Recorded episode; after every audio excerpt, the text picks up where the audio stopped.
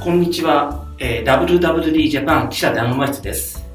この番組はファッション業界のその時々のニュースや話題について3人の記者が分かりやすく解説したり時には脱線したりしながら掘り下げていきます、えー今日の司会の林ですよろしくお願いします横山です。はい、みそぎみです。よろしくお願いえー今します。日もこの3人でお届けします今日のテーマ、林さんお願いします。今巷で一番話題になっているそごう・西武売却問題について話し合いたいとはい。思います今日今録音しているのが2月の3日なんですよねはい。でこの放送が始ま配信されるのが7日、いちょっと生もののニュースなので、えー状況がその時変わっちゃうかもしれないんですけどもあくまでもこの3日の時点だというお話感じで聞いてもらえればなと思います簡単に経緯を振り返るとはい。 1月の31日に、えー31日夜日経新聞がスクープを飛ばしてきて、はいはい。えー、そごうセブンアイ、そごう西武を売却の、売却を検討しているというのをバーンと打ち出して、その後、うちを含めた他のメディアがダダダダダとそれに続いたみたいな。はい。翌日の日経長官の一面トップでしたね。そうですね、他のメディアでも結構大きくテレビ、ウェブ、SNS でも結構大騒ぎになっていて、まだその、えー、余波が冷めていないというようなうん時期ですね。うん、でこれが報道通り今のところまあセブンが、えー正式に発表してるわけないのではい。あくまでも現時点の報道レベルというようなお話になってしまうんですけれども、正式発表してないんだ。えーまだあらゆる可能性を検討するとしか言ってないですね現時点ではその売却も含めてはい。はいでも報道によると、まあ、この2月中に入札をするのかな、えーして、えー売却先を決めていきたいと。はい。で、名前が挙がってるのが、えー外資系のファンドだったり、あるいは一部報道だと、えー三井不動産だとか、は三菱地所とか、うんうん。そういう大手不動産デベロッパーみたいなところもうん上がっているし、まあ、報道には出てないけれども、あんまり可能性は低いかもしれないけども、同業の百貨店グループとかもうーん。あるのかなと言われていて、結構ざわざわしてますよね、業界が。そもそも、そごう西武って、そごうと西武じゃないですか。うん。が、まあ一緒になって、しかもその後に、セブンアイ・ホールディングス、要は伊東洋華堂と、うんえっと、セセブブンンイイレレブンブンやってる会社が買収してると思うんですけど、うんそもそもどういう経緯で今の形になったのか、まあ、どうこなれの話すと長くなってそうですね2時間ぐらいかかるんだけそうでれすどねも、。まあ、端的に言うと、えー、そごうも西武も、その、バブル時代、一そうです番ね派手にやって、派手に拡大路線をやって、バブル崩壊でその付けが一気に回ってきて、そうですよね。えー首が回らなくなってしまった百貨店2つなんですよね。そうですよね。えー、そごうは2000年に、えー民事再生法を申請して、まあ、倒産したとは。で、そごう西武も倒産はしてないんだけれどもい、西武。はい。あ、ごめんなさい。えー西武百貨店もはい、えー倒産はしてないんだけれども、えー経営危機に陥って、うんおい親グループのセゾングループという、うん。 80年代、90年代に一世を風靡したところ、パルコもあったし、無印良品、あ無印良品もあったし、ファミあれファミマも、ファミリーマート、すごい。声優。声優、とかとか、ロフトもそうだよね、だからね。うん。そういう総合流通グループの傘下だったんだけど、そのセゾングループ自体がもう経営危機で、えー西武百貨店も経営危機で、うん火の車になっちゃって、うんえーそれを、まあ、統合して、ミレニアムリテイリングっていうのができたんだけれどミレも、ニアムができたのが2000なんですか2000、これ正確に忘れちゃった2000年代前半だったと思うね。そごうと西武百貨店が合体してミレニアル、ミレミレ西ニアル西武百貨店 OB の和田さんという有力者がいたんだけれども、こうあれですよね、百貨店業界では知られた知られた名物は男、堤さんと、えーセゾングループの堤さんと対立して、いあ、そうなんだ。えー追い出されちゃった人がここで復活して、うん再建を俺がやるというふうにやって、このすごえいーそごうと西武百貨店をままあありまとすねめて、あーミレニアムリテイリングというふうにまとめて、その数年後、えーまあ、ある程度再建のめどがついたかなというタイミングで、セブンアイ。はい。セブンアイというのは、まあ、セブンイレブン、えー有名なカリスマ経営者、横山さん誰でしたっけセブンイレブンのセブンイレブンといえば、ミスターコンビニ、木まさまさとしさんですよね。俊文さんとと、しふさん。鈴木正文さんって誰だっけ ?GQ の編集長だ。えーっと、和田さんっていうのはもともと親交があったので、まあそういう縁もあって、あーえーセブンアイに百貨店グループを入れて、まあ、百貨店の総合西部、えースーパーのイトーヨーカドー、で、コンビニエンスストアのセブンイレブン。うんこの小売りをいろんなジャンルで、うん。いろんな階層で。そうそうそう。氷下克上みたいな。スそうそうそうーパー、スーパーのイトーヨーカドー、まあ、セブンイレブンも始めたセブンアイグループが、こう、名門、まあ、百貨店を買うっていうね、うん感じですよね。まあ、それ、うん。それで2000年代前半にそのセブンアイグループ、まあコンビニもグググってきてた時期だからね、ねもう最強の流通グループという風になって何でもやりますというような感じになって、えーセブンアイの傘下のそごう西武はい。として、えー百貨店事業を運営していましたと。うん。でも、でもなかなかご存知のように百貨店ってずっと冬の時代うーん。リーマンショックもあった、えーファストファッションあるいはネットショッピングの台頭もあったということで、ん。まあ、そごう西武に限らずどこも経営厳しくなっちゃってというようなところで、えーこの最近はそのいアクティビストいわゆる外資系の物言う株主たちがもう売っちゃいなさい売っと。ちゃいなさいともうコンビニだけで儲かるじゃない。儲かるじゃないと。なんでそんな。総合西部、この数年ずっとね、その、赤字が続いていたので、うん黒字になることもちらっとあったけども、基本的には赤字、赤字、黒字や、ちょっとの黒字、赤字、赤字、赤字。まあ、コロナもあったし、でも、洋華堂とかも直近別に赤字ですよ。 8日もちょっと赤字かどうか忘れたけど、うんあの、悪いです。いわゆるその総合スーパーと呼ばれてるところ。でも、洋華堂は残って、そして、百貨店は売られちゃったんだなと。まあ、順番的にどうなるかわかんないですよ創ね。業だからう。ね。うんん。セブンアイの愛だから。確かに。総合西部のただのセブンで SS は入ってる。セブンセブンなんとかってなくなっちゃう。セブンうんニコアンドみたいななんか先がなくなっちゃうような。確かに。点々点になっちゃう。その鈴木さんの、うん。まあ、そのミレニアルを、ミレニアムグループ、そうんごう西武を買収した時の、買収した後の、その鈴木敏文さんのうん。狙いというか、うん戦略青写真といっうかて何だったんですかやっぱり総合グループを作りたいということだったんだよね。はえーそれでシナジーを生みたいと。い。シナジーって、なんか、スーパーと百貨店とコンビニでどうやってシナジー出そうとしてたんですかその当時はは、いやっぱり、えー当時の報道なんかを読むと、はいえー日本はその欧米のような格差社会ではまだないので、うん一人の人間が、えー高い高級な百貨店も使うしはいは、いコンビニエンスストアも使うし、スーパーだってうん行くと、えーそういう消費傾向なのでその一つが一つの会社になれば面白いことがいろいろできるんじゃないかうと、んうん、行動に沿ってるってことだよねだから、まあ、そのいろんなこう消費者を囲い込んでいく、プラス、そのセブンで成功して、セブンイレブンで成功してた、プライベートブランド戦略みたいな、こう、ノウハウも移植していくみたいなこと を。なんか先走っちゃったのももうちょっと後で話そうと思って、あもうちょっと話したいじゃあちょっと、えーまあちょっとその先を言うと、はいまあ当時から、えーもう買収した時から、えー百貨店ってもうずっと苦しい苦しいって、はい総合セブンに限らずなってたので、その再建をどうするかと。で、その、えー再建にセブン流セブン流。でどういうふうに鈴木流セブン流でどういうふうにやるかってことだったわけだよね。はいはいで、えーまあ、これだけやったわけじゃないけれども一つの、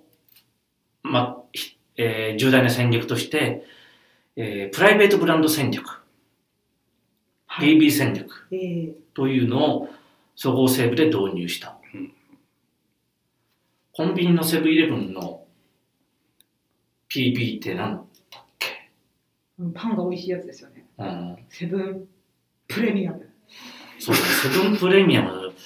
あのーなんとなくもう毎日毎日使ってるから気づかなくなっちゃってるけれども、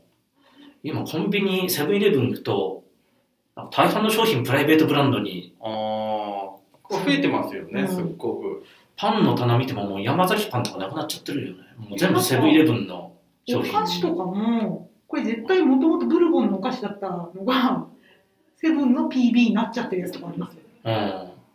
お弁当とか惣菜とかだけじゃなくて、結構いろんなところは PV、PB の方が過半になってるんじゃないかと思うような食品なんかそうね。いう戦略。うん。それを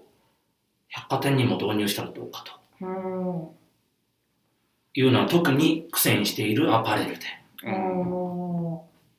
そうですよね百貨店の場合やっぱりアパレルがね主軸のアパレルが主軸で今まで仕入れていて、えーオンワードとか産業商会とかレラウンとかそういう百貨店アパレルから仕入れていて、えーまあ、し自分たちの儲けを取ったりするとどうしても割高なしーうん価格競争力がないとうん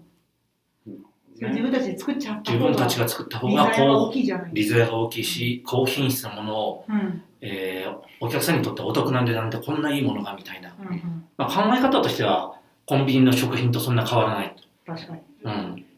それを09年から、えーリミテッドエディションという、やってましたよね。やってたね。これすごい印象的なのが、うん。あの、カール・ラガーフェルドと多分やってましたよね、コラボレーション。やってたね。しばらく経って2000何年かちょっと忘れちゃったけ2009年じど、ゃないと思うんですよ。もう少し、えー後になってから、なんかそれカール・ラガーフェルド、そう表参道ヒルズかなんかで、なんかすごいパーティーやったの覚えてるんですよね。あーデビューコレクションみたいな。うん。元シャネルのデザイナーさんですね、うん亡くなられちゃったけど。ジャンポール・ゴルチェとかやってましたやってたうね。ん高田健三とか。高田健三さんとかやってうん。なんかその、H&M 的な、ユニクロ的 なコラボレーションプライベートブランドうみたいなので、これを起爆剤にしてうん、盛り上げていこうと、さアパレル、ん。うん再建してこう、みたいなことをやってたんだけれども、なんかでもすごいお尻の方尻すぼみでしたよね。なんか気づいたらあれ終わったなのんかね。一時期1000億円目指すみたいなこと言ってたのに、うん。でなんか途中経過も400億円いきましたみたいなこと言ってたのになんか辞める時になって蓋開けたらうん。決算書になんかすごい40億円とか多分、その何百億っていうのは、なんだアパレルだけじゃなくて、いろんなジャンル含めた家具とかうん雑貨とかいろんなジャンル含めた数字だと思うけれども、2008年に辞めちゃうんだよね。 2008年う ?18 ん年。ああ、ごめ。うん2018年。今から4年前か。んに辞めちゃうんだよね。で、そのプライベートブランドって面白くて、その当時、えー、セブンアイが掲げていた、オムニセブンだっけあなんか懐かしい。ええ今となっては。ー統合アプリですね、うん。はい、全チャンネルをコントロールできるというつまり、セブンアイのグループ、イトーヨーカドーでも、うんえうー、んうん、そごう西武でも、全部使えるという、ネットショッピングでも、うん。そういった垣根をなくして、えーセブングループをものお客さん全部に応えると。だからこの、カール・ラガーフェルドの商品なんかも、イトーヨーカドーで売ったりとか、ああなるほどね百貨店と同じものも、はいはいもちろんネットでも買えるし、みたいな。な。なるほどななんならもしかしてコンビニで受け取りとかもできたかもしれない。どうでした確かできたんじゃないかなそれ、うんコンビニ受け取りは普通にできるんじゃないかな。んまあ、そういうのをやってたんだけれども、それも最近の、ここ最近の、あんまり聞かなくなって、聞かなくなったなと、当時すごくうんその言葉溢れてたんだけど、最近聞かなくなったなと思ったら、なんかすごくもそうですねう、実質上、私立ボビになってますみたいな報道がうん。出たりしていて、うーんというようなとこだったんでね。で、ここに来てこの報道でございこます。こに来てこの報道で、だから結構、だからそのカリスマ経営者、鈴木さん、うん鈴木さん、いついなくなられたんですかあれ何年でしたっけ2000 2016年かな。そうですいなくなったというのが皆さん覚えてるかどうかわからないけど、どういう経緯でいないなくなっちゃったんだっけまあ、今現社長のね伊坂社長との経営対立があって半ば追い出されたような形だったんですよね。で、当時、まあ、クーデターみたいな。クーデターね。うん僕会見行ったんですよクーデター会見。いおーやすごかったですよね。ドラマチック でした。あのもう何言ってるか分かんなかったです。 わかんない。会見って誰が出て きたのいやあのかあの鈴木さんが出てきて。鈴木さん出てきたんだっけ出てきてうん当時まだ会長 CEO みたいな。そうそう。トップだったいやなんかすごい、あの、なんか、伊坂さんのすごい悪口言ってうて、でも記者がすごいもう、ババシャバシャバシャバシーャッもうかぶりつきみたいな感じでええで、でも、でも鈴木さん何言ってるか全然わかんな くて。伝わらないよ。あでも大体ね、あの、小売りの人って、うんあの、イオンの岡田さんもそうなんですけど、はい大体何言ってるかわかんない。そんな、そんなことないじゃん。 それはあなたのめ明瞭な。印象よ。結構何言ってるかわかんない。まあでもそれで16年にそういう経営対立で、うん。鈴木さんはその、総合成部を持ってきた鈴木さんがマイナス退場してしまったので、それとともに、百貨店、 PB もうん、百貨店の、百貨店を後押ししてくれていた鈴木、実力者の鈴木さんがいなくなっちゃったんで、あ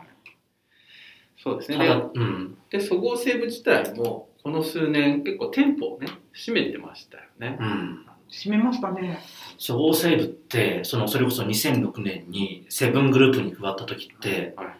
い、 28店舗あったんですそよんなにあったんですかうん、28店舗で、えー当時当時の単純に4約9400億円ぐらい9500億円ぐらいおうんー1兆円近くあった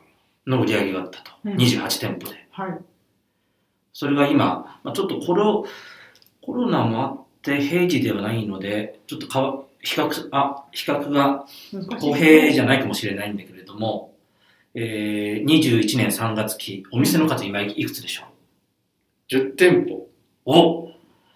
こういう時に当てに来るってのは嫌だな。 ちょっと外すよね、こういうの。ええ、だからもう3ー分のえ1ーえーと、10店舗で当たりなんです。21, 21年2月期で月ね。 10店舗、えー、4400あー億円半分。半分以下になってるんだよね。だから15年前の。でも店舗数3分の1近くで、うん金額半分だったら、まあ、だからまあだから期間店も残して、大きなところをちゃんと残してるよね、まあ、割合、その、なんていうんですかね、そごうも西武も、うんまあ、小型店舗っていうのが結構、地方、地方店地舗方が店舗がね、ちょっとちっちゃかったんで、そういうところをこう、ね、あの、売ったりとか、なんだろう、若い人もそういう記憶がないかもしれないけれども、例えば都内で、えー今、有楽町ルミネが入ってるところって何だったか、磯君さん覚えてる有楽町のルミネ。あ有ー楽こう町西の武、西武百貨店だ。西武でしたね。私多 10, 分、 10年ぐらい前まで。働いてました、もうこの業界で。うんうん。西武です。有楽町西武でしたね。もっと遡ると、えーっと、また有楽町か。有楽町駅前のビッグカメラ。あれ、なんだったか覚えてるかな ?2000 年ぐらいまで多分営業、百貨店として営業してたと思うんだけど、長かですかそごうですね。有楽町そごうですね。あ有楽町にはすごい文だったんですね。有楽町にそごうと全部よかと思って、横山さん関係で言うと、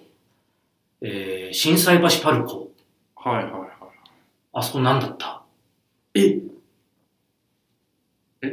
御堂筋にある大丸の隣にある震災橋はいはい、パルコ。パルコ。え、あれ、大丸じゃないんですか震災橋総合ですよ。あ、そうなんだ。知らんかっいっぱいあったんですうね。ん。もう、都心だけでもそれぐらいあって、地方なんか行ってもいくらでも、特に地方郊外が多い百貨店だったんで、た。柏にあった、そごうね。そごうありましたね柏。に、あの、ぐるぐる回るやつだった。僕、千葉県出身なあんですけ総合ってね、あの回転レストランが多ど。いん回です転よ。レストラン、象徴。上になんか円盤みたいについてる、こあ回るんですよねの。高度経済成長期の建物のなんかあ、なこるほど。う、名残みたいな。あれ、まだあるのかまだ決まってないんじゃないかな、光景が。もなあいてう、4、5、4年ぐらい経ってると思うけど、まだ、あうん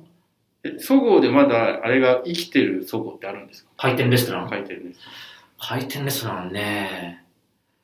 もうほぼないんじゃないかな。どっかあったら、その、リスナーの人に教えてほしいけれどもお、知らせください。まあ、とは言っても10店舗くらいしかない、今10店舗しかないので、もうね、そうそう、時間がないんで、えーあ、よかったです。次の予定があるという。まとめに入んないと。うん、だから、そういう状況だったので、伊藤さんという後ろ盾、あ、伊藤さんじゃないや、鈴木さん。鈴木さんという後ろ盾がなくなって、えー海外ファンドからも、売れ売れ売れというような圧力がうんかかっ。て、売らざるコロナの、うん。えー、よる販売不振もあって、もうニッチもサッチもいかなくなったっていうのが真相だとうん思うというところなの今後ですよねだからこの放送時点では何も決まってないので、うんあくまでも想像段階でしかないんだけれども、うん。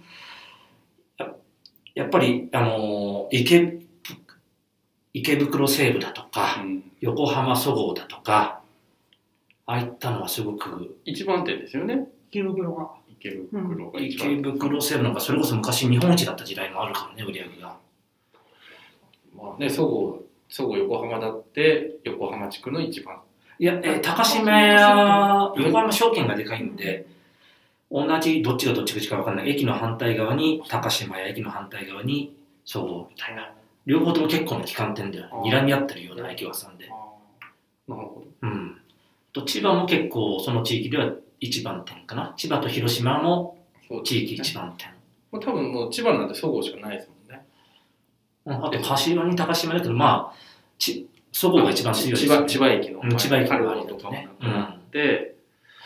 からまあ、その、そういったところは、ね、あの、欲しいうん会社も多いのかもしれないけども、地方ってやっぱり苦戦してる店舗もまだまだうんあるので、えー買い手が見つかったとしても、地方店のは畳みなさいという。畳みなさいというようなことになる可能性が強いというふうに今と。うん。言われてるんだよね。うん、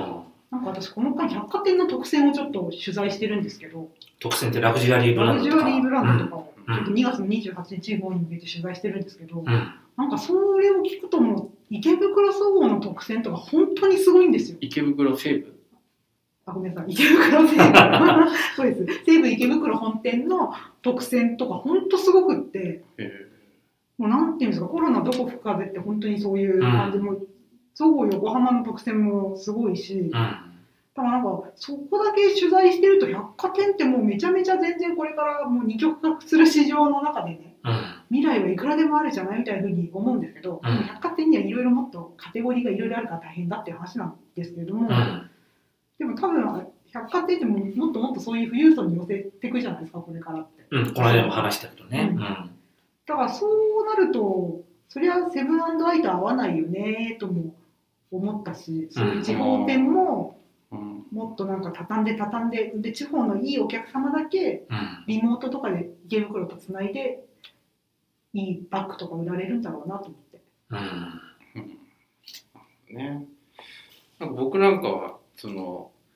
なんていうのす鈴木さんって世界的な小売りの経営者だったと思うんですよ、ね。カリスマ経営者カリスマ経営者うんやっぱあのコンビニっていう業態を、まあ、あのアメリカから持ってきたけど、独自に発展させたのは、まあ、鈴木日さん。本流コンビ。うんであのコンビニってすごくこう、素晴らしいあのはは発明だと思うんですよね。うんただなんかその、ウォルマートっていう、あの、世界的な大企業ディスカウンター。ディスカウンターだと思うんですけど、うん今そそのこの10年ぐらいですかねその猛烈な DX デジタルトランスフォーメーションをやって、もう、まあ、M&A で資金を投じて、うん結構そのデジタルを軸にしたなんとマルチなんでストアレーベルっていうんですかねもうとにかくこうオールマートって52兆円だからなんかあってとにかく巨額の世界一の小売りじゃないですか。うんだけどそのリアルなんか大型 GMS じゃなくてデジタルの方に軸足持ってきてそれを成功させたみたいなことを考えるとなんかそのオムニチャンネル構想っていうのもひ一つのなんていうのあのすごいたた宅建っていうんですか宅建だったと思うんですけどやっぱりちょっとオールバートと比べるとちょっと本気度が足りなかったのかなとうんであとそこに百貨店っていうのをこうどうやっていくのかみたいなところもちょっと足りなかったなっていう感じはでちょっと中途半端だったなと思うんですよねうんそのアクセルの踏み方っていうんですかね、うっんていうふうには思いましたうん。まあ、それが今こういう形になって結局手放すっていう風になってしまったのかなと思いました。そうなんだよね。だから、思ってたようなシナジーが全く、全くというか、ほぼ描けなかったというようなところで、うん、もうそれは後押しした鈴木さんがいなくなったらもう売っちゃえみたいな感じに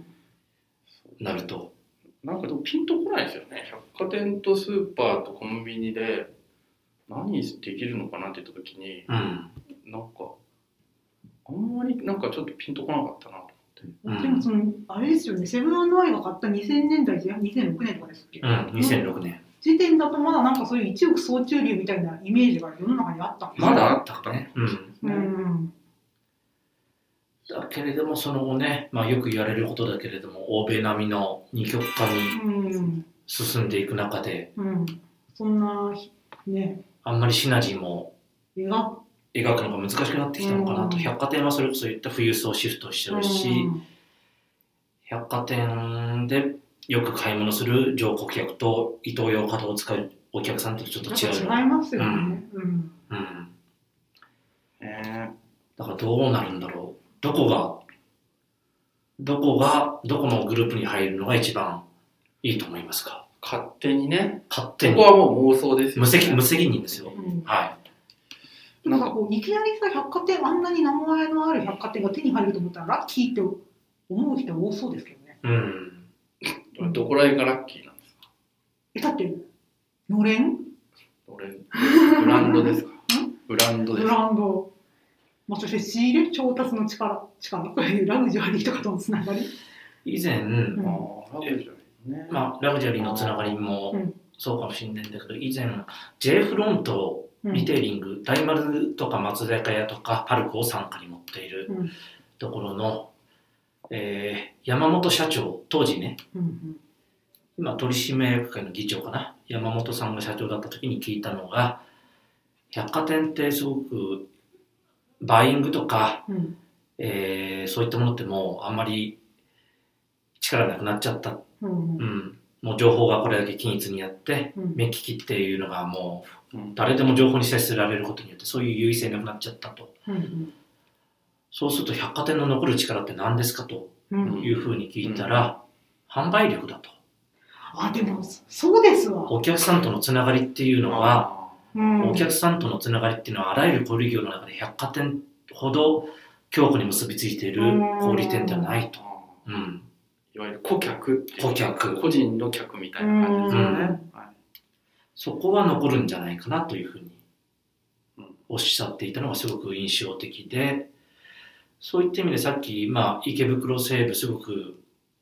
ね、こう特選中心に好調だって話もあったけれども、やっぱりいいお客さんとのいい関係っていうのが最大の財産。うん今すごくなんだろう、報道だともう不動産しか価値がないみたいな、なんかあれひどいです ひどい言い方で、うんそれはなんか百貨店の中の人から言わ言わせればなんかすごく寂しい残念な話うんなっちゃうけどやっぱりお客さんとの結びつきっていうのはまあ富裕層だけじゃなくてまあいろんな人いろんな人、もう毎日デパ地下に来る客もいるだろうしそういうのっていうのが他の業態よりもやっぱり強固っていうのはあるのかなと、うんそこら辺の財産をちゃんと今風にアップデートそのデジタルを使うなりいいろんなことと絡めるなりっていうことを描けるところってどうなんだろうなと。ああそこですよね。うんまあ、ファンドの傘下になるのもいいし、同じ三越伊勢丹が買うかどうか知らないけども、同じ百貨店ライバルが買うのもいいかもしれないけど、例えば楽天が買うとかないんですか、横山さねなんかうなんか相性の良さで言ったら IT って相性いいと思うんですよ、うん楽天とか Amazon とか、ん。うん相性いいなとは思うんですよね、うん非常にただやっぱりちょっと金額がねどうしてもい何千億じゃないですか今2000億円とか言ってるよね。そうですなかなかそれをこうどうやってリターンしていくかうん。って考えると楽天さんは今ね携帯電話とかにかなりこうあれ使ってるんで、うん。ヤフーレッドホールディングスとかうん。まあ金余ってるから ねえ何じゃあレッドホールディングいや、でもね運営できないと思うまあ、運営は任せればいいんじゃないですか、今の人たちに。いや経営ねできないんですよああのやっぱ難しいと思う百貨店の経営ってあだからそういう店ごとに違ったりするよね。そう IT 企業はねできないよああいう百貨店様みたいそれこそさ鈴木さんだっておそらく私がやれば一発でこうな効率良い経営に古い体質の百貨店を変えられますそしたら素晴らしいものができるって多分思われたんでしょうけれどうん。そうではない部分も大きかったっていうことなんですよね多う分、ん。はい。はいというわけで、取り留めのない話になってしまいました。この2月7日の時点で、総合西部どういうふうに状況になっているのか、まだ、えー予想もつきませんけれども、2月3日時点の情報ということで、お聞きください。素敵なマリアージュになるといいですねそうですね、いいアイデアが見つかってね、いいお店が残って、アップデートされていくといいなと思います。はい。では今日はこんな感じでお開きします。ありがとうございました。